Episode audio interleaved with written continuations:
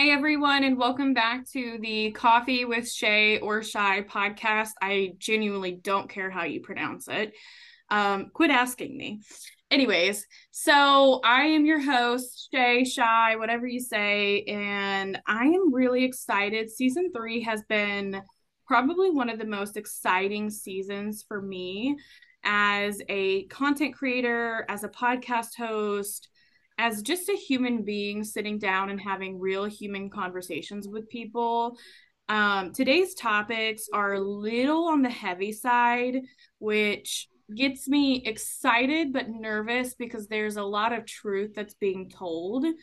And it's like my truth and it's this person's truth and it's our story of how everything went down. It may not have the other person's truth and the other person's story, but that's okay. I'm talking about things I haven't talked about since I think I was like 16 and 17 when it all happened and um, nervous about that and kind of just some heavier topics, but I'm really excited for today's conversation. Um, I think it's going to be good. So, ironically, I found somebody with my exact same name, exact same spelling. So, I'm going to go ahead and let our lovely guest introduce themselves. Hi, everyone. I'm Cheyenne, also. You can call me Shy, Shay, whatever comes out of your mouth, I'll respond to it. Um, I am an Illinois native that moved to Colorado six years ago with my now husband. And I'm also nervous to talk about these topics today, but very excited to get this 10 years off of my chest and just kind of relieve it to someone who I can trust in and to everyone else that's listening that might have a similar story. Yeah, so we're both native Midwesterns. What's it like being a Midwestern moving to like another part of the country that isn't Midwest?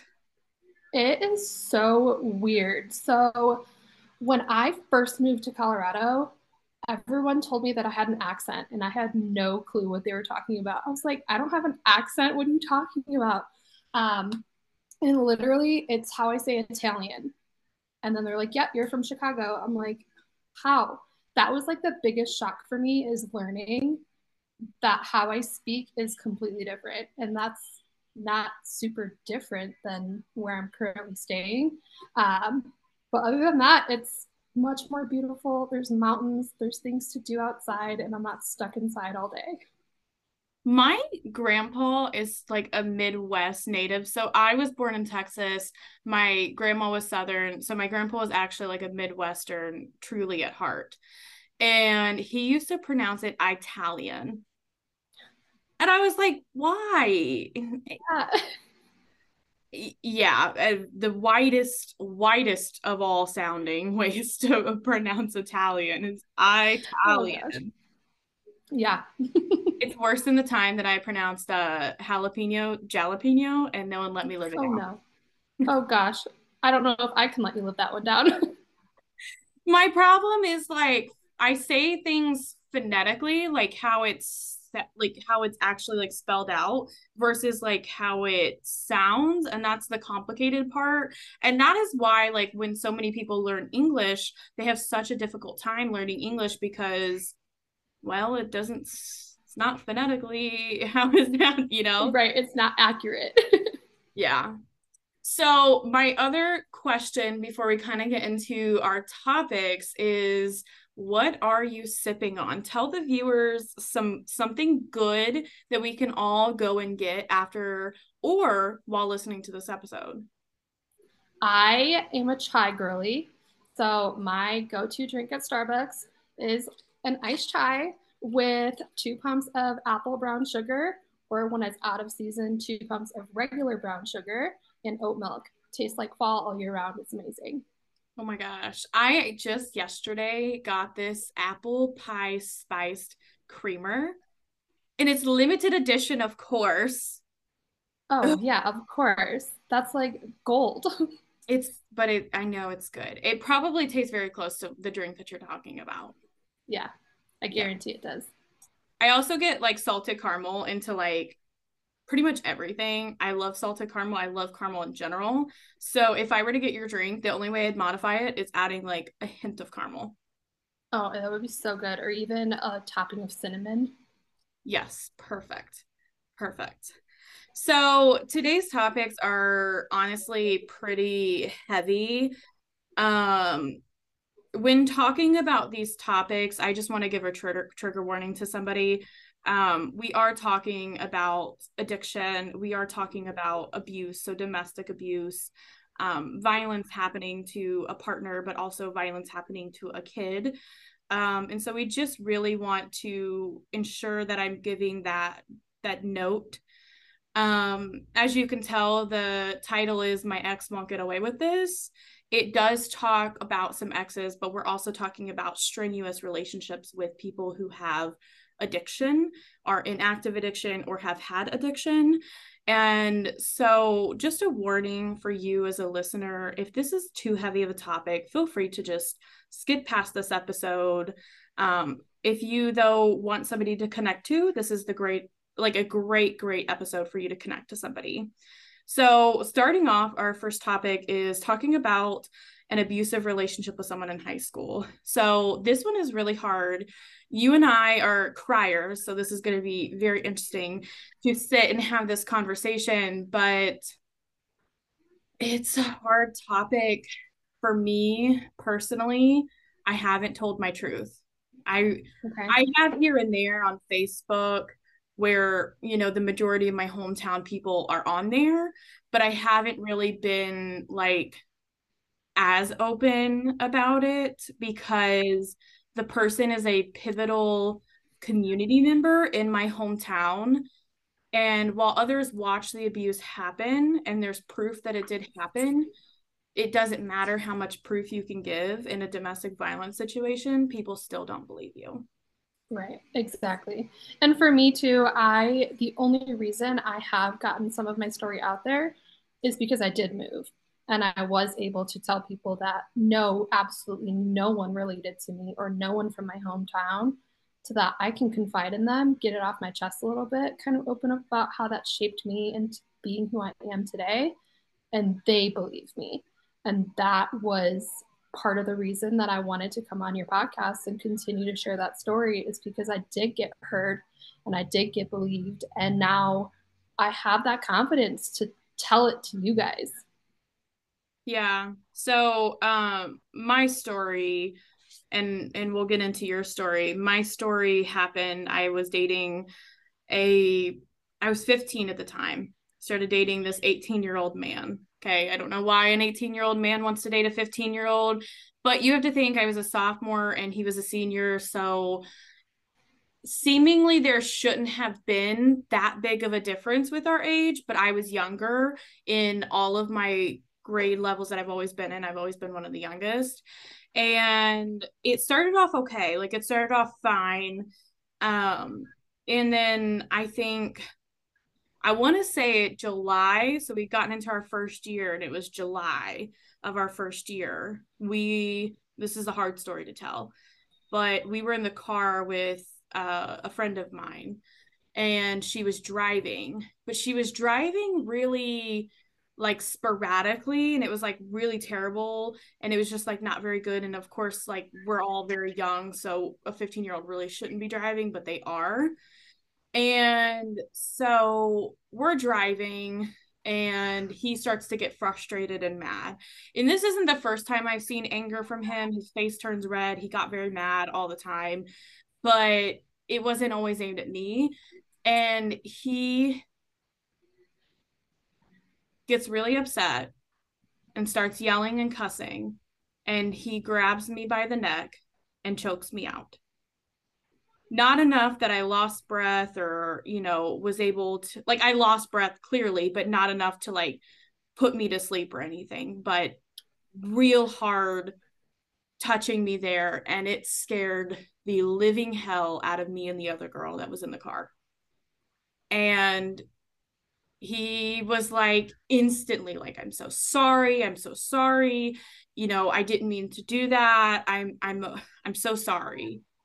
And then it kept happening. I kept getting left in places. I remember getting left like we were in the next town over 30 minutes from my house and he left me at a taco bell because he got mad at me and he drove off and he was screaming at me and he screamed at me all the time and his parents heard it and he would scream at me in the bedroom. He was off to college during this time so we didn't see each other but on the weekends and he would scream at me every time he'd come home and thankfully the last time he touched me was my neck the first and last time but it doesn't excuse the emotional abuse that continued to happen and being screamed at and he used to tell me because my parents screamed at me a lot too growing up that it was the only way to get through to me.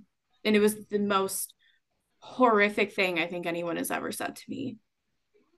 And we continue on and we were out in the field one time and or we were out at his house and he leaves me at his house with his parents. His parents are not understanding what's going on. He's screaming and yelling at me. He drives off, goes to like a cornfield to calm down and I remember that was it. That was the last time I was like, I'm done. I can't keep doing this anymore. And this is all like footnote version. There's way more violence that happened in between that. But footnote version, that's what happened. And I broke up with him, and my grandparents were really mad at me. They're like, why would you break up with him? And I had to eventually tell them what happened. And it took everything in my parents to not report that to the cops.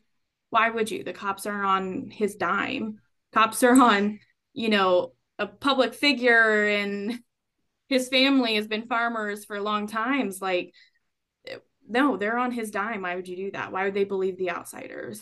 And the last time I saw him is I gave him his Christmas presents that I had bought him and he gave me mine and he begged me to continue dating and I said no and that was it.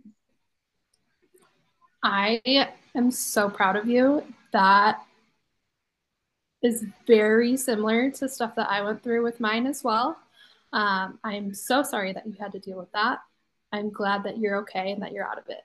That is the best part is that you overcame the bullshit that he put you through. And yes, it, it's a one and done, one time thing of putting his hands around you. But like you said, the emotional that came after not acceptable. So I'm proud of you for getting out of that and being who you are today. That's huge. Thank you. It was um I Kurt, you have a daughter and I know you're not listening to this and I'm sorry. I know you have a daughter and I know you have a wife and I hope that you never put your hands on them. I hope that you never hurt them or that your daughter doesn't experience the same thing that I did at 16 years old that's my story. So, what's your story, Shy? Oh, similar. I my story starts when I was 17. I ended up falling for a 16 year old. He was a sophomore in my high school. Um, so I was a junior, and he actually just finished dating one of my friends. Um, her and I had a falling out, and it took everything in me to not be with him. And then he asked me to homecoming. We went to homecoming. It was a great time. Um, and then flat fast forward to three months into our relationship. Um, it's then holiday time, January, February of 2013. And he got mad that I said Merry Christmas to one of my friends um, because it was a man. And I've been friends with this person since I was five. So that was hard for me to not wish this person a Merry Christmas or Happy Holiday Season. And so he put his hands around my neck.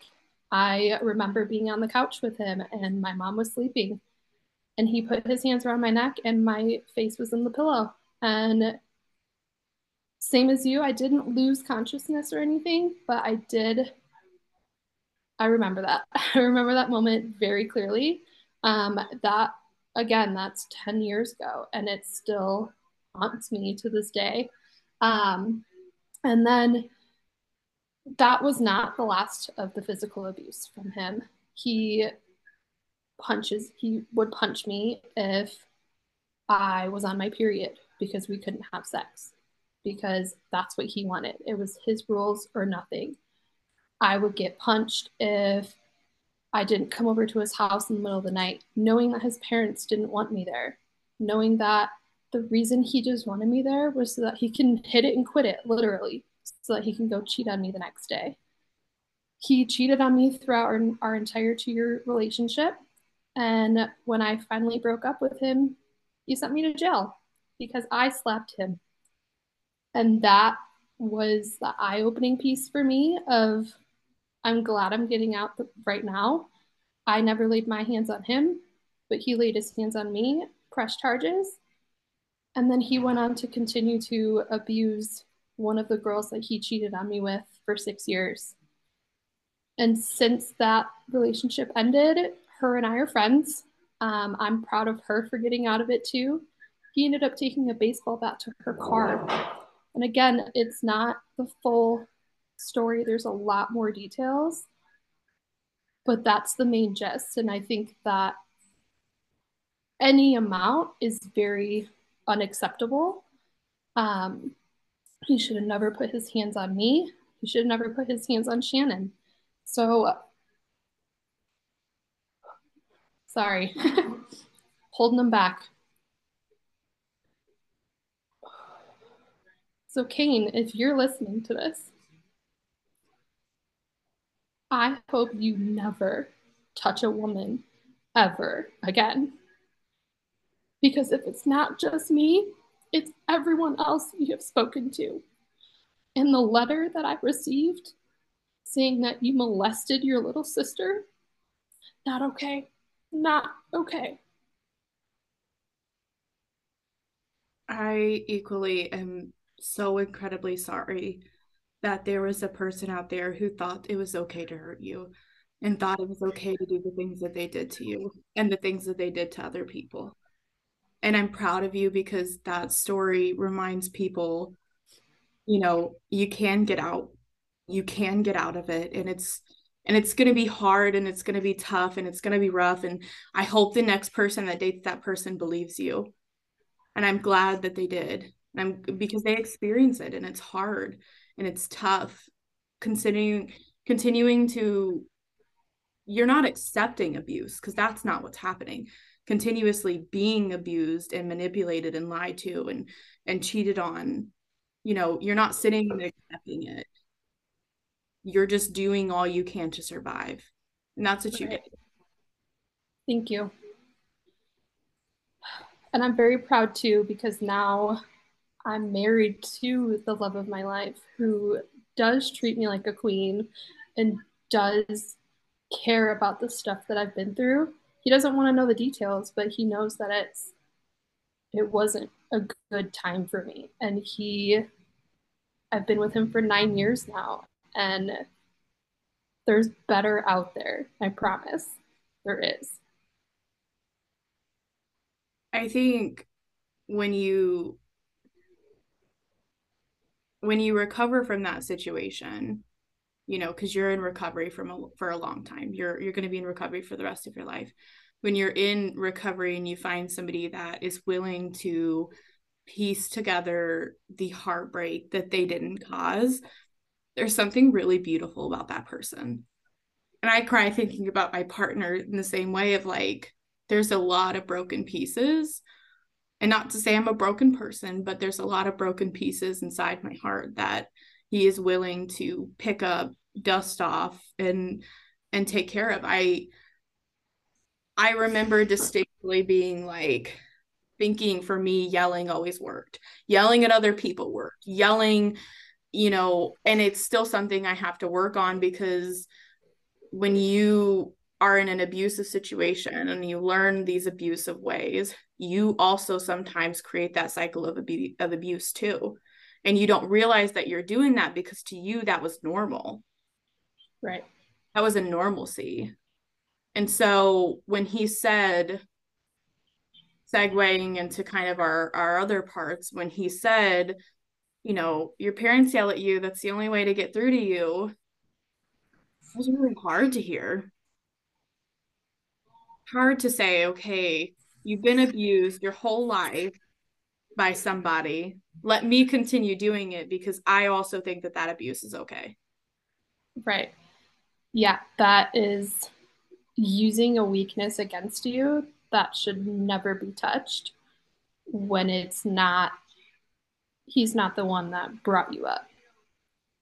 And yes, being yelled at is not correct, but that's how you were brought up. And that is what worked for you. But it's not what works in a relationship. That is so unhealthy. And to have those unhealthy relationships bring you up and then you get stuck in that relationship that continues it, it's so hard to recognize until you're out of it. And that it took me a good while to realize I was losing friends. I was losing family members that didn't want to talk to me because I was with him. And that was the biggest piece for me is okay, now I'm out. I'm done with him. My best friend came back into my life. I haven't gone a day without talking to her. Those people are there for you. They just can't watch you go through it. You know, and that is you people just need to see that before it gets too far where you do lose them for good. Um, my best friend Paige, she I stopped talking to her for a good eight months because I was told by my ex that she didn't like me. She wasn't a good friend. What? She no, I'm a good friend. No, she's a great friend. She absolutely adores me. I was a bridesmaid in her wedding.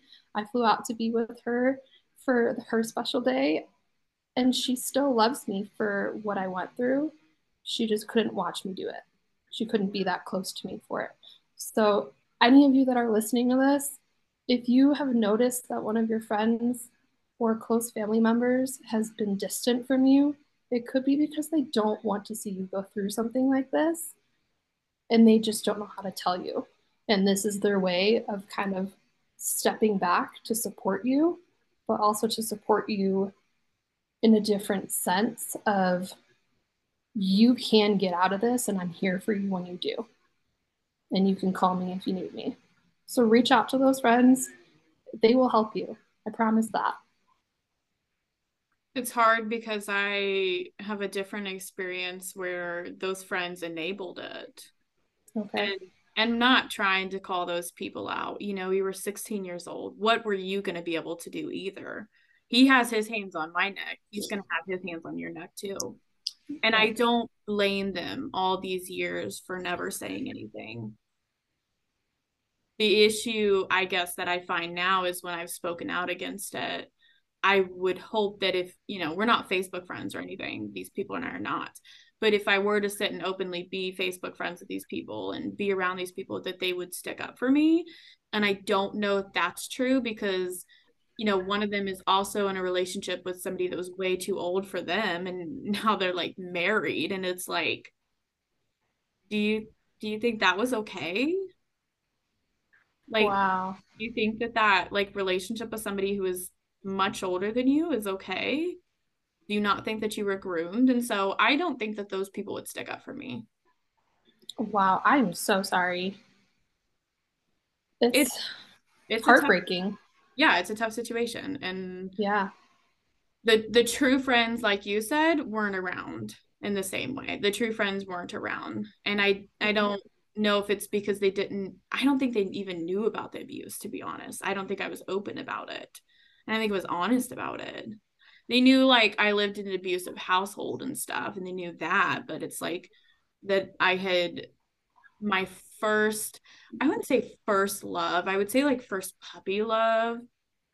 Like first puppy love ended up repeating a cycle of abuse that i had that i dealt with my entire life. And that's so crazy that that happened yeah. Segueing really into our next topic is that cycle of abuse being in a cycle of abuse. And so you and i had a very open conversation about grief and losing a, and we have different perspectives on it which i think is really interesting. So in my perspective i lost a parent and i hate to always talk ill of him. And it's not talking ill it's just really telling the truth. I was raised by a very narcissistic mother slash grandmother. And then my my dad slash grandpa was an angel compared to her. He was the better parent he wasn't the best parent And he tried his best and he did as best as he could, but there are still fatal flaws that he had made that definitely still impact me to this day. And that's that's really hard, you know, losing that parent. But you and I were talking more about like addiction and your experience of losing your parent and my experience of forgiving my mom who's in addiction um we had a we had a different perspective on that one because if you all don't know listening my mom dropped us off at the doorstep of my grandparents house at 4 years old and said bye bye see ya and while now I look at that as like kind of like a noble and brave decision, when I was a kid, it was the first sign of abandonment. The first sign of abuse happening to me. And since then, my mom has been in and out of my life for a while, long time, like in out. And she's always been in active addiction. And about a couple weeks ago, I called my mom up out of the blue and I said, Hey, I forgive you. And she was like, What? I said, You had a fucking miserable childhood miserable childhood. And I forgive you. I forgive you for giving us up. I think you made a brave decision. I forgive you for all the years of addiction. I forgive you for all the things that you've done. But the reason that I did that is because when you continue to hold on to anger and hurt, the only person it's hurting is you. That's it. And so I forgave my mom. And that was one of the hardest things that I think I've done to love somebody who may not be deserving of your love and to not continue punishing and judging somebody because we judge people with addiction so bad like really bad and we stigmatize it and we don't look at it for what it is a mental health crisis and so your experience is a little different. Talk to me about that experience. Yeah, my experience. So I grew up in a kind of split household. My mom was the good parent, and my dad was the raging alcoholic that she ended up having him live in our basement because she felt that she couldn't divorce him because of the kids. So I have an older brother. He's four years older than me. And my mom always believed that I have to stay with your dad because he's your dad. And I can't put you guys through that until you're old enough to go through it. And my dad was, he had no job. He couldn't stick a job. He would go to work for a day and then just come home and drink and just hang out downstairs all day, every day. The times that he did come upstairs and was around the family, we were always fighting. We were always, always, always fighting. He, I remember the day that he threatened to blow the house up with just me in it. And I'm like eight. and like that, for him to say that freaked me out because, oh my God, if I'm ever home alone, I could die. I yeah. could be in a house fire. I, yeah. And it just, it's a very scary thing to hear from the person that created you, you know? Um, he went to rehab two, three, probably four times from my childhood. And every single time said, I'm going to do better. I'm going to do better. And I did judge him for that because he never did better. He always got worse. And I, let's see, my senior year of high school, my mom finally dropped him and said, "We can't do this no more." And this, and it, it's because I had a test that day, and he got up at three in the morning, broke my dog's water bowl. And my mom said, fuck that, we're done. We're done. Kicked him out. I went to school, aced my test, and she texted me and she was like, I'm getting an order of protection on him today. Can I include you on it? I said, Yes, please. Haven't spoken to him since. It has been a long 14 years, and he passed away last year. And I didn't get that closure. I, sorry, said I'm sorry. I oh thank you. Um I definitely wish that I did because I wish I could tell him how that affected me as a 16, 17 year old. Um, the times where he would be drunk off his ass and laying in the busy street in the middle of the night just waiting to get hit by a car. I don't know how he survived to be 60, to be very honest with you. He ended up homeless in Seattle because my uncle lives in Seattle. My uncle ended up kicking him out because of his alcohol. And he ended up homeless for a good four years before he passed. Broke his leg. I saw multiple um, news articles about him.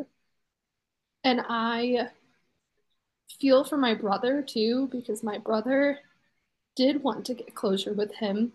Actually, had a trip booked for the month after my dad passed. And so both of us don't know how to handle that, you know? Um, he he was very emotionally abusive. He was never physically abusive. He would just make empty threats. He, he, I just that I could have said something to him in the last 14 years instead of just completely cutting him off.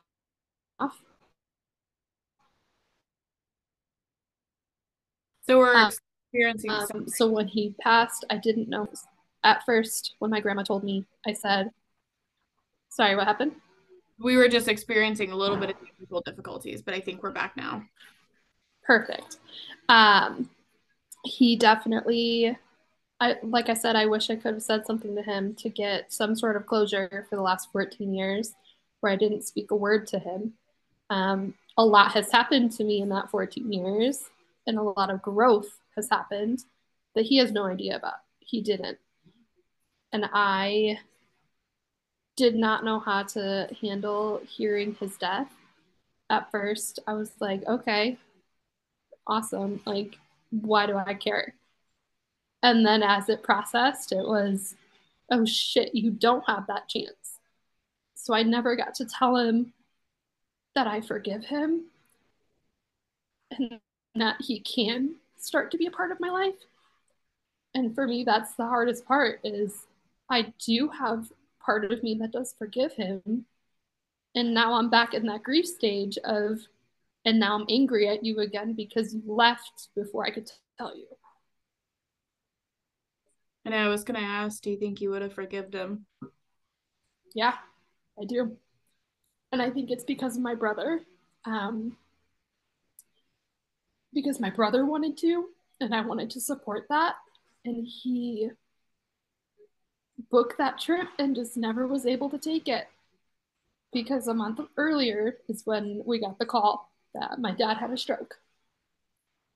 Uh, and I think I also would have forgiven him because my mom did pass in 2020. So it's been almost four years of that.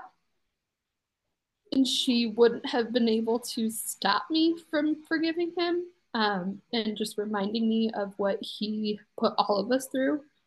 Um, so that is part of the reason that I think I would have done it. I just never got that chance. I think part of the reason I forgave my mom was because of basically this moment. I think the idea that I have with it is that um, if there is a God, it's not for me to judge, it is for God to judge and God to punish. And that if I'm doing that, what kind of person does that make me?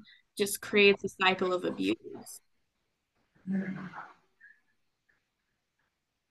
I also think that part of my cycle of abuse is that I he was narcissistic. He was Let's break really quick for a brief ad and then we'll come back, okay?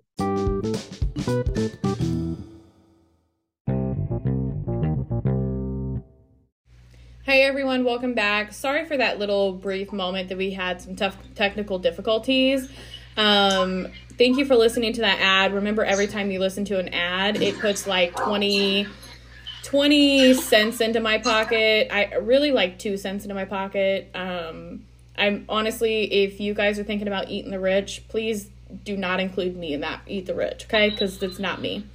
But, anyways, we were talking about how forgiveness is like a hard situation to be in. So, we were also talking about the idea of like if there is a God, um, he should be the one doing punishment and judgment. How do you feel about that?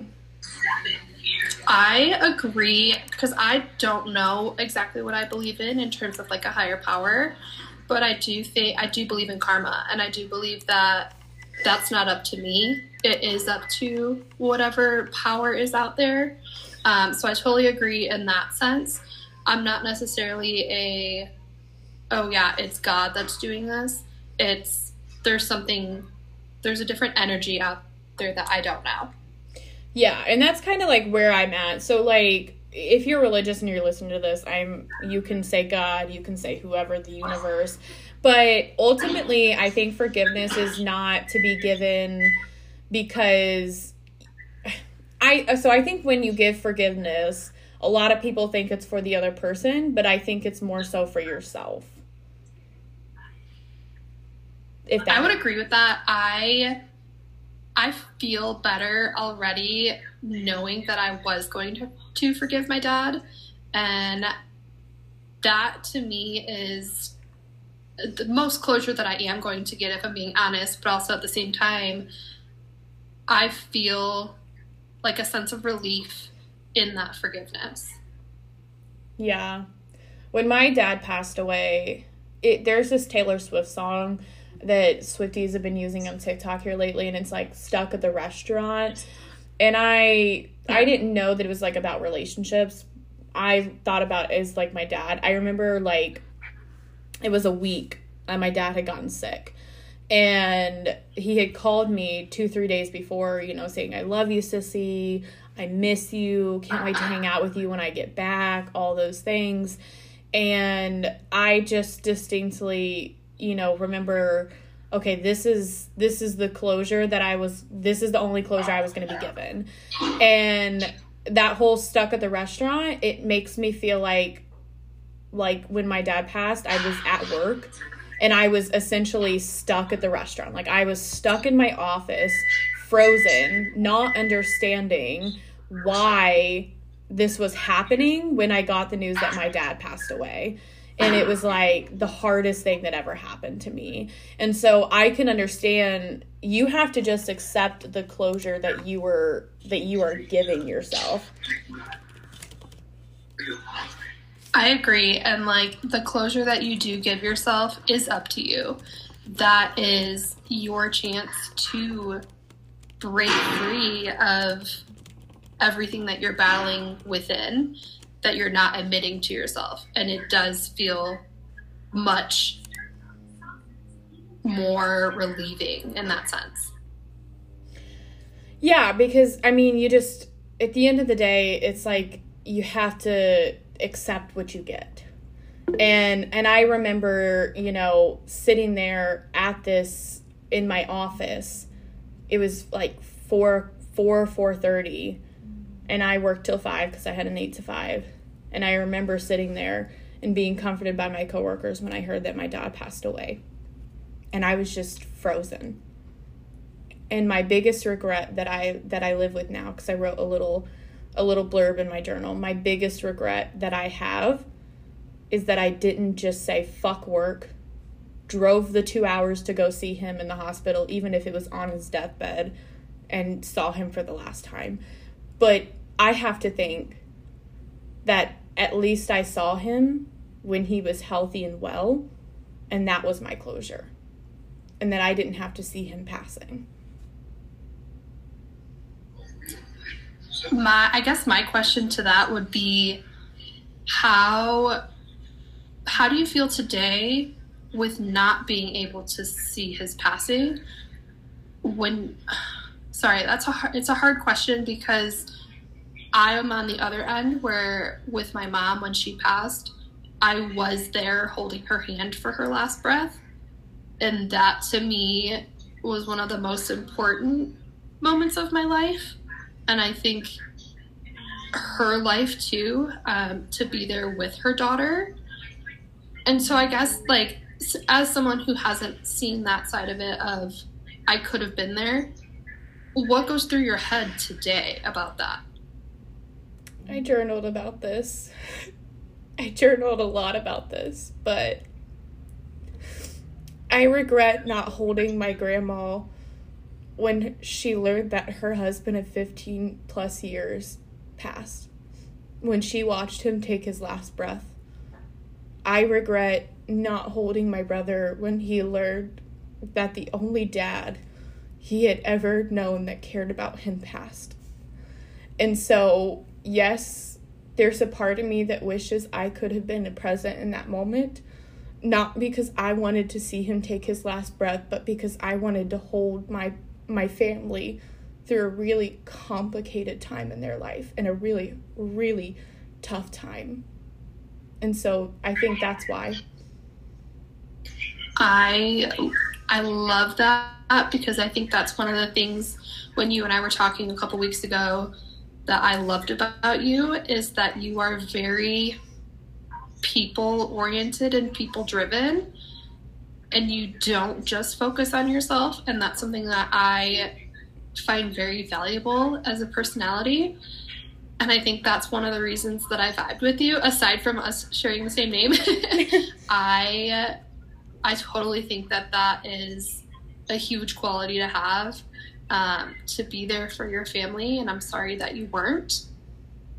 But at the same time, like you you care about not just yourself and that is so important but at the end of the day you also have to care about yourself and say fuck that let's drive two hours i and it's funny that you said that because my so my current job uh, my husband wants to take me on a three day long like let's just have a date weekend.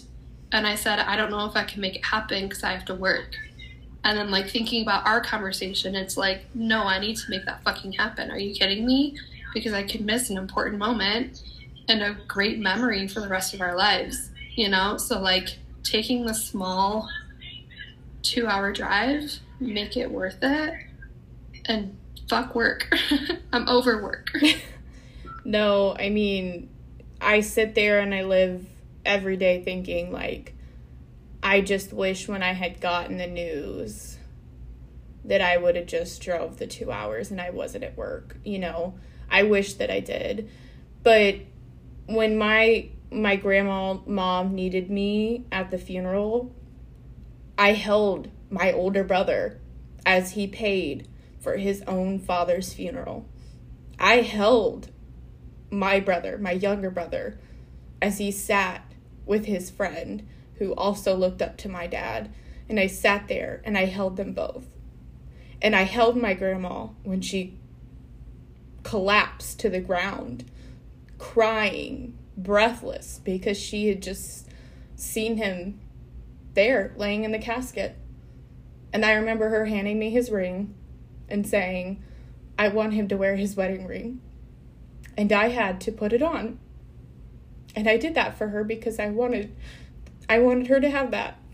I wanted him to go into afterlife, whatever you believe in, with his wedding ring. And that was the hardest hardest moment.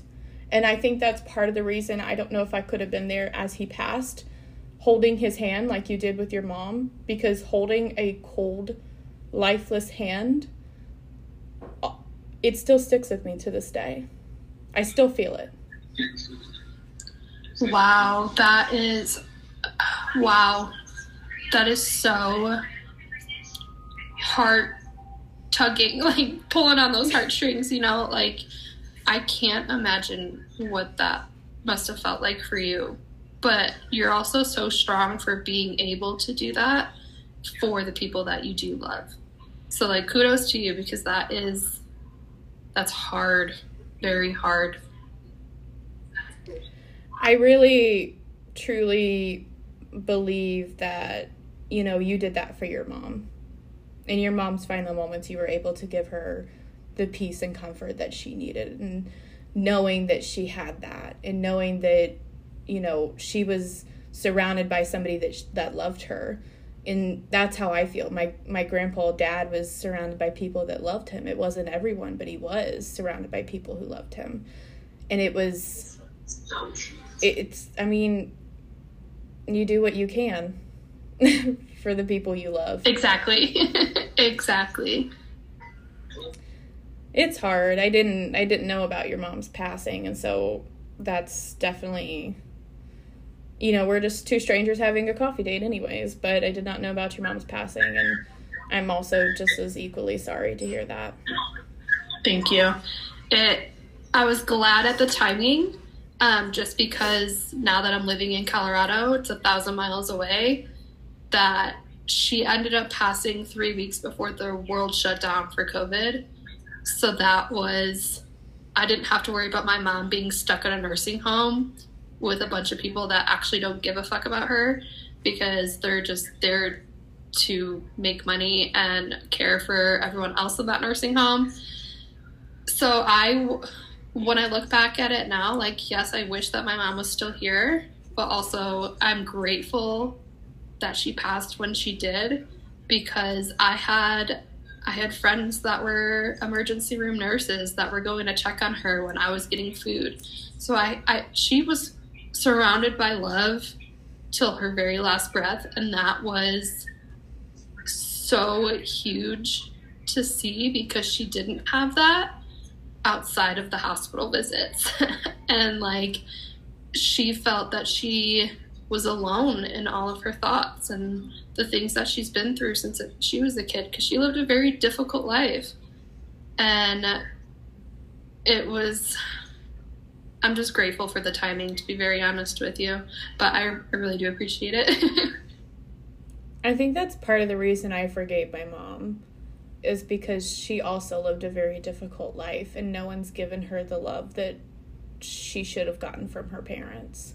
It's weird when you get older, you start to view your parents not from like a parent lens, but an adult lens. And it's weird to sit and like see them as as people who were also hurt children. Right, I agree. I I definitely view my parents as almost like a peer. And like, yeah, they're not on this earth with me anymore, but like like you said, like I imagine what they're going through as if they're the same age as me, you know? And like how can I prevent that from happening to myself and like what things to look out for?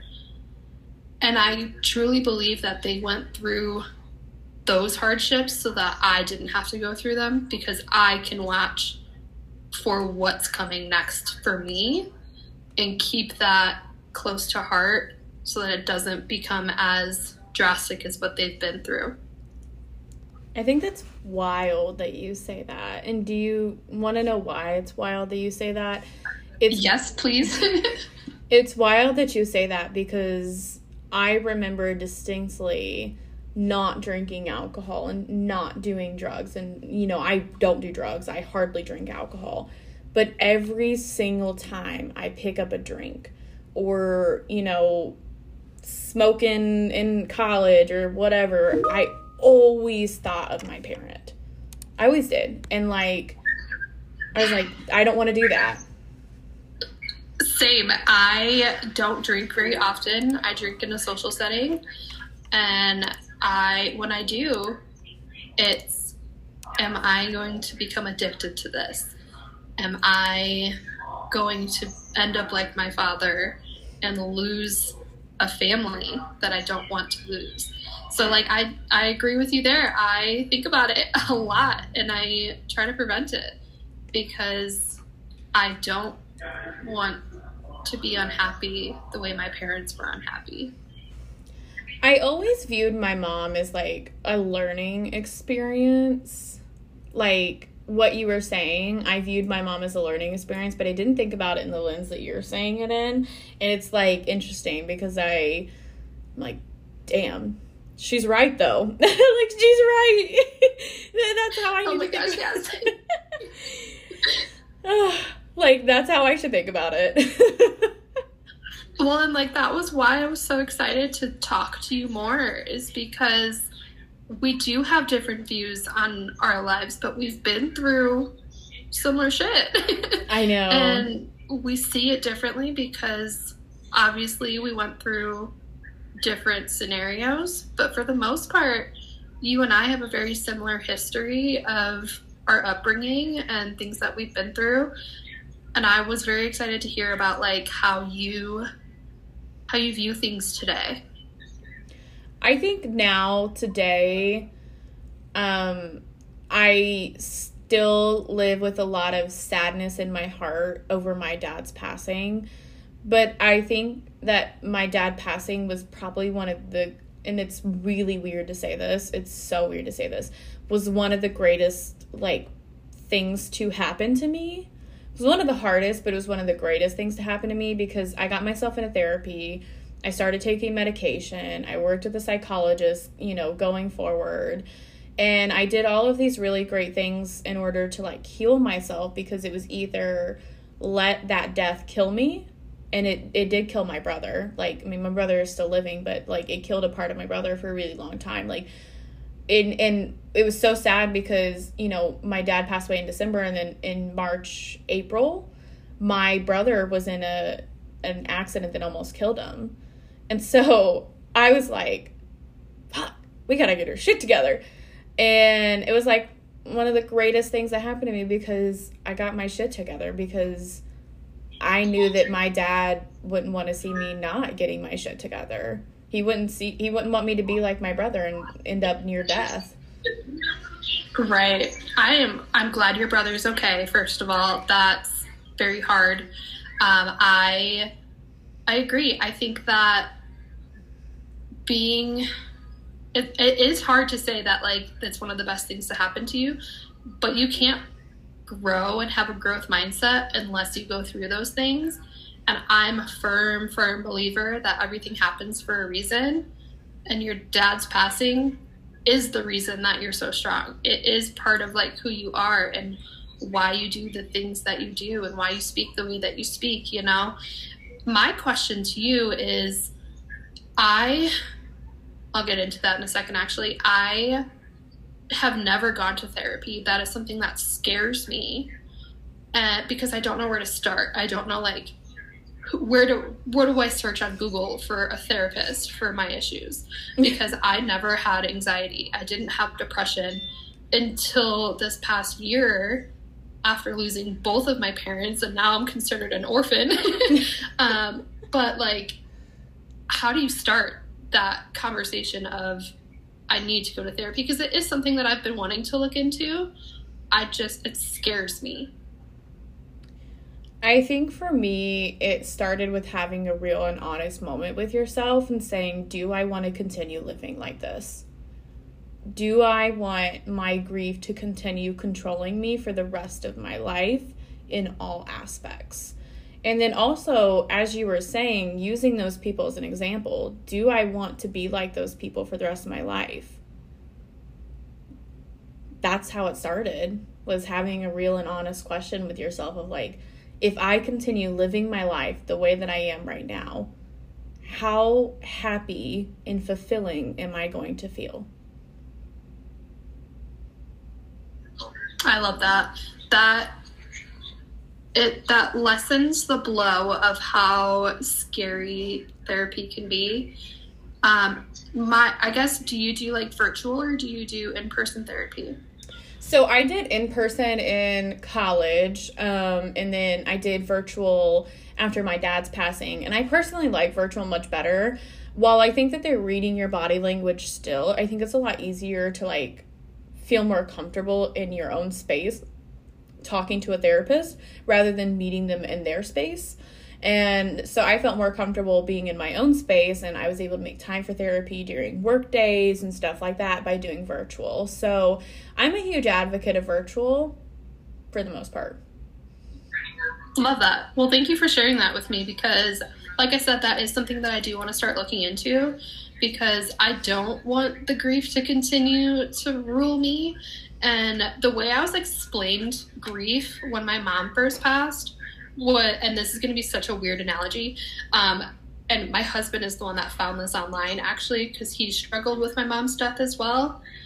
And it's grief is like a button in a box with a ball. So anytime your ball is moving around and grief is like still very fresh, so like let's say something happened a week ago, that ball is going to hit that button so often and then it starts to dwindle down. So now I'm on year 4 of my mom's passing and that button doesn't get hit very often, but when it does, it hits like a truck.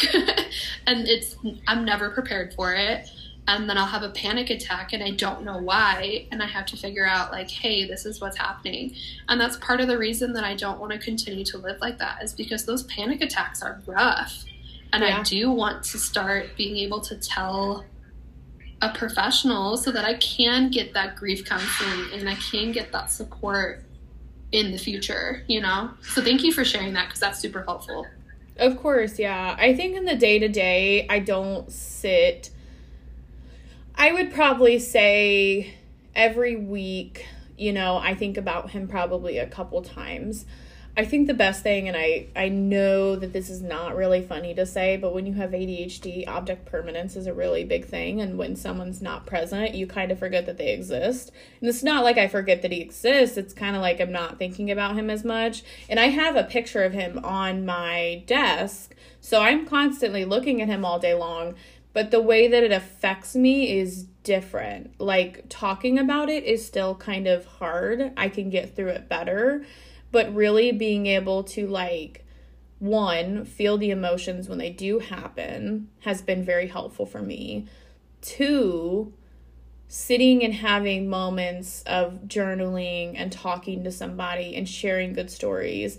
And three being vulnerable and honest with yourself on where you are and understanding that grief is it's not a straight and narrow it's it's up and down and it's crisscross applesauce and it's here there near where whatever and it's crazy but you know i think yeah you probably have gotten to a good phase when it comes to not a good phase but like an, a good understanding with your mother and then you got hit with the second wave of grief and you're not only dealing with grief but you're also dealing with the emotional abuse that happened and also like not having closure and that's really difficult because closure every time you know something passes we always want closure and we're not always going to get closure and it's hard. Very well said. Agreed. Yeah it's this is a very difficult situation. I mean i mean i remember talking to like my friend. I have another friend named cheyenne by the way which is funny. Same i love it. same spelling and i remember her talking about the closure that she received with her dad and the relationship that she had in the end of his passing and it's still so so difficult for her. But both her and I live with a sense of some kind of closure even if mine wasn't sitting and holding his hand in his final moments. And now I'm going to say this to you and to everyone listening take the fucking days off of work. I don't care what you think you are doing. I don't care what job you are doing. I don't care about the impact. Take the fucking day off of work if you have to take the day off of work because nobody, no company will ever care about your passing or someone else's passing and they will replace you in 2 weeks when that background check gets cleared from the new employee that they just hired. 100%. And I actually had a guest that straight up told me, Cheyenne, take the fucking weekend. And I said, okay. So this weekend, my husband and I are taking a little mini road trip to Rocky Mountains. And we're taking that three days off of work so that we can be together and we can create those memories. So, agreed, take the time off. Do it for yourself. Don't do it for your company. Your company doesn't care, and you are replaceable. So I think that's a really good note to like leave off on the podcast. Um, do you have any final thoughts that you want to share with anybody? No final thoughts, just a huge comment that anyone out there listening, you have you have a platform that you can you can always reach out to me, you can reach out to Chey we're here to be there for you. And getting my story off my chest after holding on to it for 10 years was so relieving and so awe inspiring. So please reach out, get out of those relationships if you're in them, and just be, do life for you. Take the time off of work, be happy, do it for you, go to therapy. I'll join you. I'm doing it now too. I thank you honestly for being on here. You had a very vulnerable moment and a very an opportunity to share your story and an opportunity for me to share a story that I've also never shared. And I appreciate you for that vulnerability and giving people a sounding board when they need it. And and for a lot of people that's so important. Um, you gave me a sounding board and I gave you a sounding board, and that was very important. So I appreciate your time. Thank you for being on the podcast. Thank you, everyone, for listening. Um, this season's going to be great and you have to just keep listening to understand how great this season's going to be but it's going to be great keep listening these guests are amazing um, thank you cheyenne for being on the podcast and i appreciate you thank you Chey for having me it was so nice talking to you